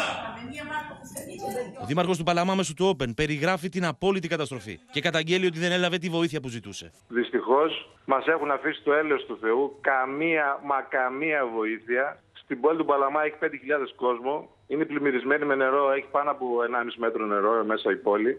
Ε, υπάρχουν δεκάδες εγκλωβισμένοι. Υποτίθεται ότι έχω κάνει έκκληση από χτες για να, έρθουν, ε, να έρθει η ΕΜΑΚ για βοήθεια με βάρκες, με οτιδήποτε άλλο υλικό. Ακόμα δεν έχει έρθει τίποτα. Ο Παλαμάς πνίγεται, οι αποθήκες έχουν γεμίσει. Ολόκληρα χωριά πνίγονται σε μια περιοχή ανάμεσα στην Καρδίτσα, τα Τρίκαλα και τη Λάρισα. Και στην κοινότητα της Αγίας Τριάδας, κάτοικοι έχουν βγει με βάρκες προκειμένου να προσφέρουν βοήθεια σε όσους χρειάζονται. Συγκλονίζει η κραυγή αγωνίας από κατοίκους του χωριού. Βρίσκομαι στην Αγία Τριάδα Καρδίτσα. Έχουμε το πιο ψηλό σπίτι του χωριού για να σώσει το μωρό μου που είναι 15. Μίλα με την Ηλιάνα στο τηλέφωνο. Σας παρακαλώ. Τώρα εδώ είμαστε 15 άτομα. Σε άλλα σημεία το ίδιο ψηλότερα είναι μέχρι και 50. Πώς σας μετέφεραν με το μωρό 15 μηνών, κυρία Κωστοπούλου; Με τρακτέρ και ήμασταν πάνω 5 άτομα. Στην Αστρίτσα της Καρδίτσας, μια οικογένεια έχει εγκλωβιστεί στο πλημμυρισμένο σπίτι της. Έχουν αναγκαστεί να ανέβουν πάνω στο πάσο της κουζίνας για να μην βρίσκονται μέσα στα νερά. Πήρα τα εγγονάκια και η αδερφή μου και αυτό και καθόμασταν σε ένα παραθυράκι της κουζίνας, απάνω στο νεροχύτη. Όλη τη νύχτα. Το νερό μέσα στο σπίτι ήταν ε, μέχρι το λαιμό. Το νερό έχει τώρα μέσα στο σπίτι ένα 30, ένα 50 και, Και πού μέσα. κάθεστε εσείς μες στο σπίτι τώρα, πάνω στα τραπέζια; Απάνω, ποιο τραπέζι, απάνω στην κουζίνα. Στο παραθυράκι. Πρόεδρος είναι εκεί Γιώργο. Στο Ριζοβούνι, οι πυροσβέστες βοηθούν κατοίκους αλλά και οικόσιτα ζώα να περάσουν μέσα από τα νερά. Το 95% των σπιτιών έχει πλημμυρίσει. Ένα 10% περίπου έχει πέσει. Οι κάτοικοι είναι στα πιο ψηλά σπίτια και σε ένα σημείο μόνο του χωριού που βγάλουν όλη τη νύχτα πάνω στα τρακτέρ και σε κάποια αυτοκίνητα λίγο πριν τους πατήσει το νερό για αυτούς. Γιατί τα σπίτια τους δεν μπορούσαν να πάνε ή να πάνε σε κάποιο άλλο σπίτι. Ορίστε. Η επέμβαση των αρχών όταν το ύψος του νερού ξεπερνά και τα 3 μέτρα είναι εξαιρετικά δύσκολη, δήλωνε το πρωί ο εκπρόσωπος της πυροσβεστικής. Λιμάκια με ελπιστριοφόρα, βάρκες, χάμερ και μηχανήματα έργου του στρατού, με πεζοπόρα τμήματα ξενοκράτης και δευκαλίων, δυσκολεύονται να επιχειρήσουν γιατί η στάθμη των νερών σε αρκετά σημεία υπερβαίνει τα δύο μέτρα. Σύμφωνα με τους κατοίκους, οι εικόνες βιβλικής καταστροφής οφείλονται και στο σπάσιμο φραγμάτων σε ποταμούς της περιοχής. Το Γιάννη Ρίγο και πάλι, δι- διότι Γιάννη έχεις νεότερα για τις δύο αγνοούμενες γυναίκες. Τι έχει συμβεί; Ναι, ε, σύμφωνα με τις πληροφορίες ε, που έχουμε, ε, δύο γυναίκες ε, χωρίς τις αισθήσεις τους, πρόκειται για μία 75χρονη και μία 80χρονη, εντοπίστηκαν μέσα στο σπίτι τους, ε, το οποίο είχε φυσικά πλημμυρίσει λόγω αυτής της καταστροφικής ε, μανίας ε, της ε, κακοκαιρίας. Ε, βλέπετε λοιπόν αυτή τη στιγμή το ασθενοφόρο που έχει έρθει εδώ για να τις ε, παραλάβει και ένα όχημα του στρατού που ε, καλύπτει επί της ουσίας ε, το, ε, το πλωτό σκάφος του λιμενικού ε, που μετέφερε τις ε, δύο αυτές ε, γυναίκες. Είναι μια είδηση της ε, τελευταίας ε, στιγμής. Α, Αυτήν την στιγμή λοιπόν εδώ η διαδικασία που ε, εντοπίστηκαν ε, χωρίς τις αισθήσεις τους οι δύο γυναίκες ε, αυτές, οι δύο ε, που λέγαμε νωρίτερα αγνοούμενες, εντοπίστηκαν λοιπόν χωρίς τις αισθήσεις τους μέσα στο σπίτι τους. Άρα είναι, πρόκειται για τις δύο γυναίκες που ήταν αγνοούμενες, όπως μας ανέφερες νωρίτερα στο ρεπορτάζ Γιάννη και δυστυχώς τα νέα δεν είναι καθόλου καλά. Τα συλληπιτήριά μας στην οικογένειά τους. Θα μείνουμε στην περιοχή του Παλαμά ε, που έχει πάθει πολύ μεγάλη ζημιά. Είναι στη σύνδεσή μας ο κύριος Γιώργος Σακελαρίου, δήμαρχος του Παλαμά. Είστε κι εσείς εγκλωβισμένος μέσα στο σπίτι σας, δήμαρχε; Ναι, καλησπέρα σας και εγώ εγκλωβισμένος από χθες το βράδυ. Τα νερά είναι εδώ μπροστά στο σπίτι γύρω στο 1,70, 1,80 και δεν μπορούμε να κουνηθούμε. Και το τηλέφωνο κλείνει από μπαταρία γιατί όπως ξέρετε δεν έχουμε ρεύμα και νερό. Δεν έχουμε ρεύμα πέσει. Κύριε, κύριε Σακελαριό, αν μπορείτε να μας πείτε, ε, σας έπιασε από ό,τι καταλαβαίνουμε το φαινόμενο, το νέο κύμα αυτό, ε, μέσα στη νύχτα. Υπήρξε προειδοποίηση για να απομακρυνθείτε από τα σπίτια; Κοιτάξτε να δείτε, εμείς εκενώναμε από τη Δευτέρα που άρχισε τα έντονα καιρικά φαινόμενα, αναγκαστήκαμε και εκενώσαμε τρεις οικισμούς. Ε, το φαινόμενο αυτό ε, ήταν συνεκόμενο και επιδίνωσε την κατάσταση σε, σε κάποια αναχώματα. Έσπασαν τα αναχώματα στο Σοφαδίτη ποταμό, ένα στο Σοφαδίτη ποταμό πλημμύρισε του Παθανάς, ένα στον Ιταλικό και πλημμύρισε μεταμόρφωση και ένα ανάχωμα στον Ενιπέα και πλημμύρισε βλοχός. Από εκεί ξεκίνησαν όλα, αυτά έγιναν ε, τις πρωινές ώρες ε, ε, Οπότε... Στη συνέχεια, χτε το βράδυ, για να το καταλάβουμε λίγο, χτύπησε το 112 για να φύγουν οι άνθρωποι από αυτές τις περιοχές που τώρα τις βλέπουμε να έχουν βυθιστεί. Να έχουν... 112 για να χτυπήσει, πρέπει να το δίναμε σήμα. Δεν υπήρχε. Ήταν, υπήρχε ήταν πρώτα τις πρωινές ώρες, 4 η ώρα περίπου το πρωί.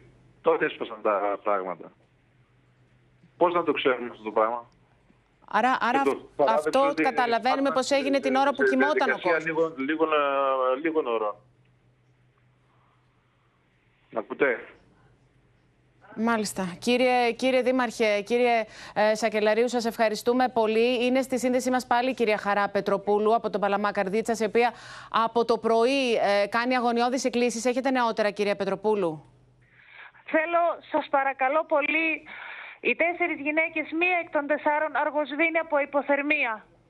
Είναι η γυναίκα με τα κινητικά βαριά προβλήματα, ε, είναι αρκετά τα κιλά της, είναι με μπαστούνι, είναι μέσα στο νερό από το πρωί στις 5 και αυτή και η ανιψιά της και η αδερφή της και μια μεγάλη κυρία από ό,τι έμαθα η οποία επίσης και εκείνη αργοσβήνει από υποθερμία.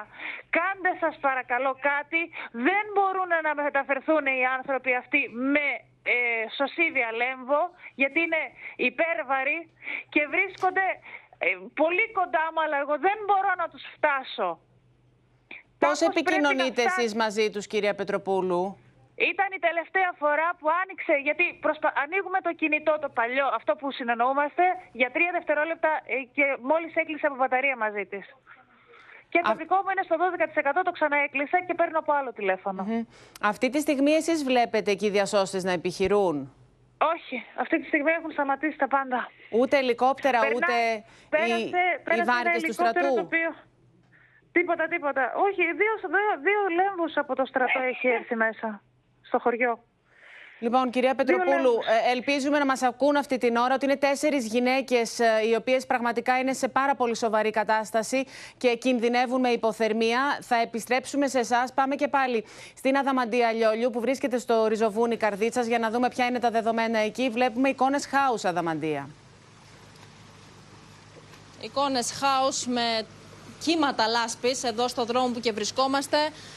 Λοιπόν, είναι σε εξέλιξη μια επιχείρηση της ΕΜΑΚ αυτή τη στιγμή. Υπάρχει ο συγκεκριμένος εξκαφέας που έχει επιβιβαστεί πάνω του και η ΕΜΑΚ. Είναι ο μόνος τρόπος από την εκτίμηση της κατάστασης που έγινε νωρίτερα με τον οποίο μπορεί να φτάσει η πρώτη ΕΜΑΚ στο χωριό Ριζοβούνι της Καρδίτσας προκειμένου να επιχειρήσει και να πραγματοποιήσει τους αμπεκλωβισμούς όπως ήθιστε και όπως είναι αναγκαίο και απαραίτητο αυτές τις κρίσιμες ώρες καθώς και η περιοχή εδώ δοκιμάζεται. Υπάρχει βάρκα με μεταφέρουν λοιπόν μια βάρκα. Κατάφεραν οι άνδρες της ε, ΜΑΚ, καταβάλλοντας και οι ίδιοι τις προσπάθειές τους, να την δέσουν στο συγκεκριμένο όχημα. Έχουν επιβιβαστεί, έχουν τον κατάλληλο εξοπλισμό, σωσίβια και με τη βάρκα θα επιχειρήσουν στη συγκεκριμένη περιοχή όπως μας έχει ε, ενημερώσει, όπως έχουμε ενημερωθεί από τις αρχές, είναι πέντε οι εγκλωβισμένοι άνθρωποι αυτή τη στιγμή ε, στο χωριό μέσα, στο Ριζοβούνι. Εμείς βρισκόμαστε στην είσοδο του χωριού, πλησιάζουμε περπατώντας και όπως βλέπετε εδώ η κατάσταση είναι ενδεικτική. Ο επαρχιακός αυτός δρόμος που οδηγεί στο χωριό έχει μετατραπεί σε μια τεράστια λίμνη, είναι χήμαρη ποταμού. Βλέπετε ότι όσο περπατάω και όσο μετακινούμε και το ύψος και η στάθμη ανεβαίνει. Είναι ένα ποτάμι που έχει υπερχιλήσει εδώ στο συγκεκριμένο σημείο και πλέον και τα νερά έχουν και κάποια ορμή. Μετακινούνται και προφανώς και υπάρχει και ο κίνδυνος και ο φόβος ότι θα πλημμυρίσουν και άλλες περιοχές και άλλα ε, χωριά εδώ τριγύρω. Μας έχει ενημερώσει και ο πρόεδρος της κοινότητας, ο οποίος και ο ίδιος βρίσκεται επίποδος. Με το τρακτέρ του δεν υπάρχει άλλος τρόπος διόδου στο συγκεκριμένη περιοχή. Εσύ Μεταφέρουν, εκεί βλέπεις ελικόπτερα να επιχειρούν από αέρος; Όχι, εδώ δεν επιχειρούν ελικόπτερα και από ό,τι έχω καταλάβει είναι και η πρώτη δύναμη που φτάνει εδώ στο συγκεκριμένο σημείο. Είναι η πρώτη ΕΜΑΚ για να πραγματοποιήσει τους απεγκλωβισμούς. Γνωρίζουμε ότι το νερό και μέσα στο χωριό ε, είναι υψηλή η στάθμη του. Ε, είναι εγκλωβισμένοι άνθρωποι, πέντε είναι οι εγκλωβισμοί όπως μας έχει ενημερώσει και αντίστοιχα όπως έχουμε ενημερωθεί από τις ε, αρχές. Ε, είναι χωριά τα οποία έχουν και ηλικιωμένους ανθρώπους, αυτός είναι και ο φόβος όλων σε τι κατάσταση θα τους βρουν και πώς θα γίνει η επιχείρηση διάσωσής τους και απεγκλωβισμού τους με ασφάλεια. Ε, οι άνθρωποι εδώ εθελοντικά των γύρω περιοχών και της Καρδίτσας βρίσκονται στο συγκεκριμένο σημείο, ε, μεταφέρουν με τα οχήματά τους, με τα τρακτέρ τους, με τους εξκαφείς τους, με οτιδήποτε έχουν, με οποιοδήποτε όχημα μπορεί να περάσει τους ε, χυμάρους ε, εδώ, μεταφέρουν νερά και μεταφέρουν τρόφιμα στους ανθρώπους που βρίσκονται μέσα. Και βλέπουμε λοιπόν εδώ ε, τις χαρακτηριστικές εικόνες με τους χυμάρους καθώς μετακινείται και το συγκεκριμένο όχημα, ο συγκεκριμένος εξκαφέας με την πρώτη ΕΜΑΚ προς το χωριό για να επιχειρήσει εκεί με βάρκα. Δεν υπάρχει άλλος Θα επιστρέψω σε σένα, γιατί πρέπει να πάω σε μια τηλεφωνική σύνδεση. Να προσέχετε κι εσείς. Έχουμε λοιπόν μαζί μας την κυρία Βάσο Κυρίκου από τη μεταμόρφωση Καρδίτσας. Είναι εγκλωβισμένη η ναι. μητέρα σας, κυρία Κυρίκου; Η μητέρα μου και ο μπαμπάς μου. Πού, σε ποιο σημείο; Στη μεταμόρφωση Καρδίτσα, στο κοινοτικό γραφείο μεταμορφώσεως. Έχουν πάει δηλαδή εκεί στο κοινοτικό γραφείο προκειμένου να σωθούν. Να σωθούν, να σωθούν. Ενώ πήραν κάποια άτομα με το ελικόπτερο, η μητέρα μου και τον πατέρα μου τους αφήσανε. Ο μπαμπάς μου έχει πρόβλημα με την καρδιά του και η μητέρα μου είναι καρκινοπαθής παιδιά. Και αυτή τη στιγμή με πόσους ακόμα ανθρώπους βρίσκονται εκεί στο κοινοτικό γραφείο της ε, μεταμόρφωσης, κυρία Κυρίκου. Δεν ξέρω, δεν ξέρω. Έχουν πάρει αρκετούς. Έχουν τα φάρμακά τους μαζί, πρόλαβαν να τα πάρουν όταν έφυγαν προφανώς άρον-άρον οι άνθρωποι από το σπίτι. Δεν ξέρω, σας παρακαλώ, κάντε κάτι να τους πάρουν από εκεί.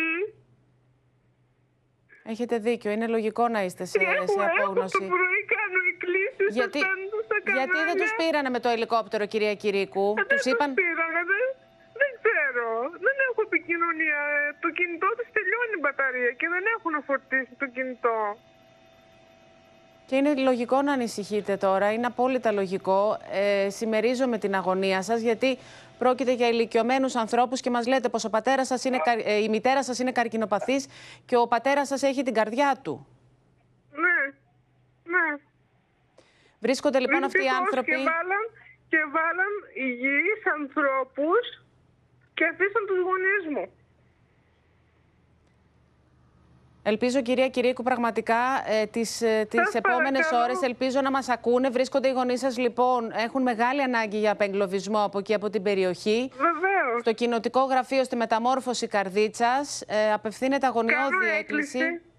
Κάνω έκκληση να τους πάρουν από εκεί με βάρκα και με το ελικόπτερο. Δεν γίνεται οι γονείς μου να μένουν άλλο εκεί. Χωρίς τροφή, χωρίς νερό, χωρίς τα φάρμακά τους. Κυρία Κυρίκου, θα είμαστε σε σύνδεση μαζί σας. Μας ακούνε και από το συντονιστικό, από την πυροσβεστική, στο κοινοτικό γραφείο λοιπόν της μεταμόρφωσης. Ελπίζω να πάνε όλα καλά, πραγματικά μέσα από την καρδιά μου. Λοιπόν, στη Μίνα Καραμίτρου θα πάμε τώρα, διότι η Μίνα είναι χιλιάδες οι κλήσεις, οι αγωνιώδεις κλήσεις για βοήθεια. Ακούσαμε και την κυρία Κυρίκου και είναι χιλιάδες αυτές οι κλήσεις. Και συγκεκριμένα, Εύα, έχουν φτάσει τις 6.000. 6.000 κλήσεις για βοήθεια στο τηλεφωνικό κέντρο της πυροσβεστικής. 6.000 άνθρωποι λοιπόν που ζητούν βοήθεια. Και εδώ λοιπόν μάλιστα θα δούμε τώρα ένα βίντεο το οποίο είναι από τα Τρίκαλα. Είναι ένας εγκλωβισμένος, ένα άτομο το οποίο μάλιστα έχει κινητικά προβλήματα. Δεν μπορούσαν να πλησιάσουν καν οι πυροσβέστες στο σημείο που ήταν. Και εδώ βλέπετε λοιπόν δύο αστυνομικούς. Δείτε τους, έχουν μπει μέσα στο νερό μέχρι τη μέση. Τον κουβαλούν με τα χέρια τους. Είναι ένας αστυνομικός ένστολος και ένας της ασφάλειας. Ο ένας τον κρατά από τα χέρια και ο άλλος από τα πόδια.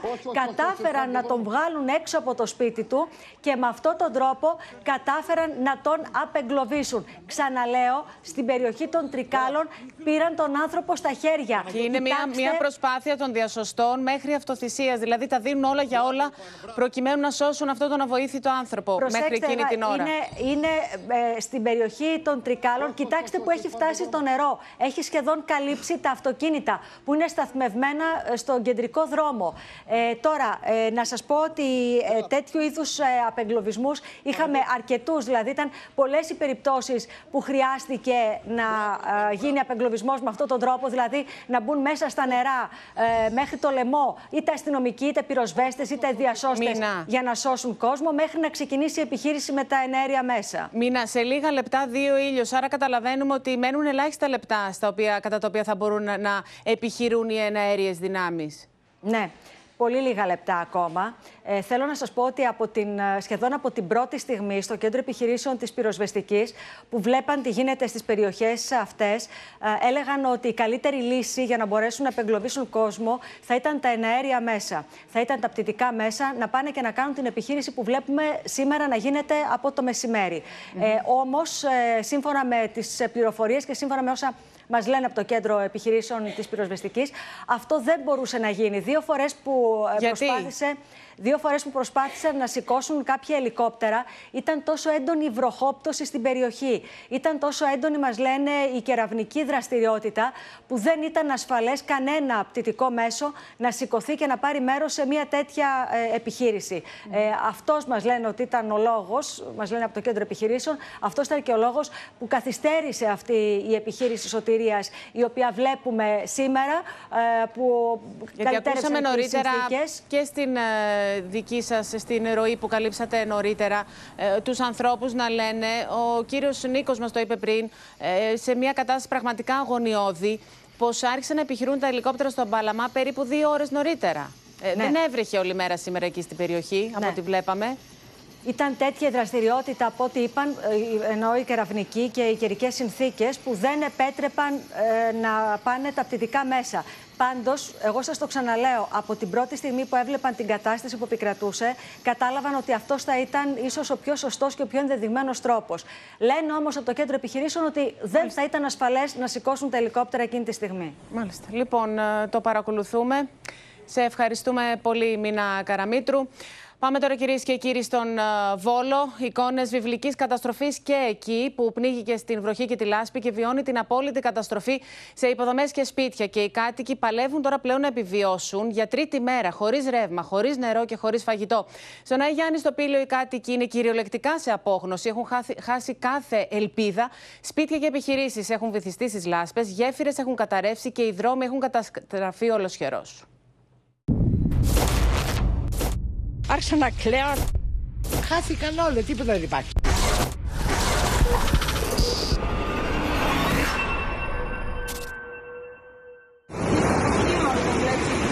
Ωραία Παναγία μου. Εφιάλτης δίχως τέλος. Στο έλεος της βρίσκεται ξανά η συνοικία Νέο Δέλτα στο Βόλο. Χήμαρη παντού. Έχουν φέρει όλο το ποτάμι μέσα στις γειτονιές. Θάλασσα. Θάλασσα πάνω από 1,5 μέτρο νερό. Το νερό έχει κάλυψει σχεδόν τις ισόγειες κατοικίες. Από τα αυτοκίνητα διακρίνονται μόνο οι οροφές. Αντικείμενα, κάδι και φερτά υλικά επιπλέον. Για τρίτη μέρα, οι εικόνες προκαλούν τρόμο. Ολόκληρες γειτονιές στον Βόλο είναι παγιδευμένες. Και τρεις μέρες, τέσσερις μέρες, ούτε νερό, ούτε ρέμα. Αυτή η κατάσταση δεν παλεύεται με τίποτα. Μπάνιο δεν μπορούμε να κάνουμε, τίποτα. Οι κάτοικοι στην οδό Παγασών που παραμένουν εγκλωβισμένοι για τρίτο 24ωρο στα σπίτια τους βλέπουν στα μάτια του χειριστή του GCB τον ήρωά τους, ο οποίος προσπαθεί να απομακρύνει τους τόνους φερτών υλικών και της λάσπης. Ένας κάτοικος κάνει αγώνα δρόμου με τεμποδίων για να δώσει νερά στο γειτονά του που έχει εγκλωβιστεί μαζί με τα μωρά του. Είναι τόσες ώρες μέρες εκεί πέρα ο άνθρωπος και έχει μια μικρή γεννήτρια. Θα προσπαθήσω να του πάω καύσιμα, να τη βάλουμε μπρος, να έχει ψήξει τουλάχιστον έσω στα ψυγεία, τίποτε άλλο. Τρεις μέρες μετά συνεχίζει να βρέχει, να κατεβάζει. Γιώργο, μην πας τόσο κοντά, ρε παιδί μου. Έλα πίσω. Προσπαθούμε να πάμε στα βιβλιοστάσια για να δούμε τη βλάβη, τι ζημιές υπάρχουν να τις φτιάξουμε και δεν μπορούμε. Ουρε κάνουν οι κάτοικοι στο Βόλο για να πάρουν νερό, έτσι ώστε να έχουν να πιούν. Τα κουβαλούν στα χέρια, περπατούν ακόμα και χιλιόμετρα, καθώς οι δρόμοι είναι απροσπέλαστοι. Ο Δήμαρχος Βόλου καταγγέλει στο όπεν σχροκέρδια, καθώς κάποιοι πολλούν το νερό ακόμα και 6 ευρώ. Όταν ε, σήμερα το πρωί αρχίσαμε να μοιράζουμε νερά γιατί υπήρχε πραγματικά έλλειψη και ήρθε κόσμος σε μένα προσωπικά και μου κατήγγειλε ότι πουλάγανε 6 ευρώ την εξάδα, δηλαδή ένα ευρώ το μπουκάλι είναι, αυτό δεν είναι επιτίδιος, είναι αλητία. Ενώ οι κάτοικοι καταγγέλουν πλιάτσικο στα αυτοκίνητά τους. Ανθρώπους εδώ πέρα να προσπαθούν να ανοίγουν τα αυτοκίνητα.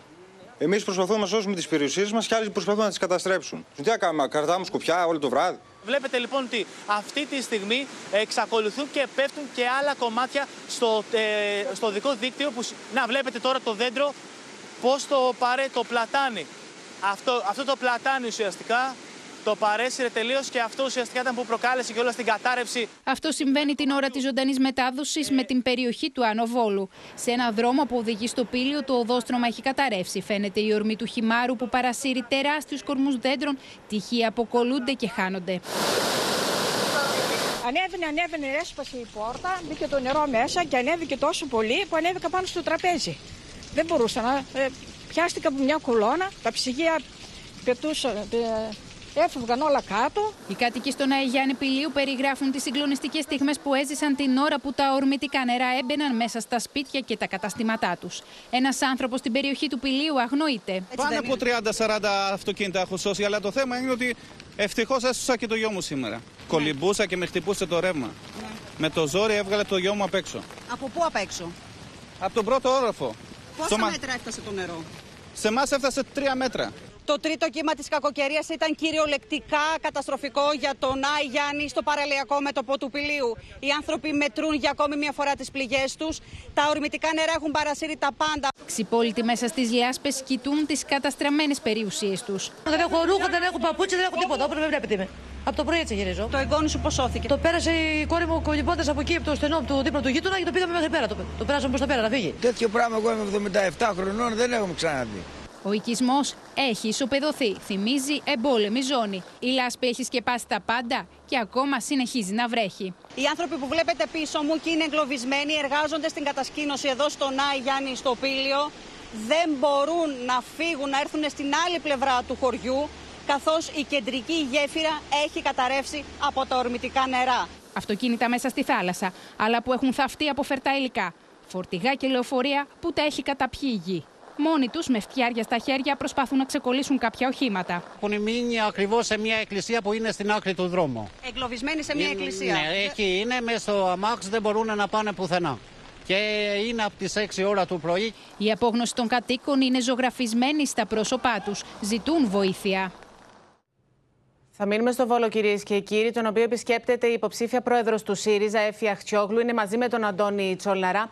Κυρία Αχτιόγλου, ε, είναι ένα πολύ δύσκολο απόγευμα. Δεν μπορούμε να πούμε καλό απόγευμα σε καμία περίπτωση. Είδαμε τι συμβαίνει και στην Καρδίτσα, η οποία δοκιμάζεται. Δοκιμάζεται και ο Βόλος. Τι αντικρίσατε εσείς; Ε, καλησπέρα. Είναι εικόνες, είναι εικόνες βιβλικής καταστροφής, απόλυτης καταστροφής. Τα ρέματα, οι ποταμοί έχουν υπερχιλήσει και έχουν σκεπάσει κυριολεκτικά με λάσπη επιχειρήσεις, σπίτια, ε, για τους δρόμους. Είναι, σκεφτείτε, ένα αστικό κέντρο στο οποίο ξαφνικά βλέπεις ε, να είναι όλο καλυμμένο από λάσπη.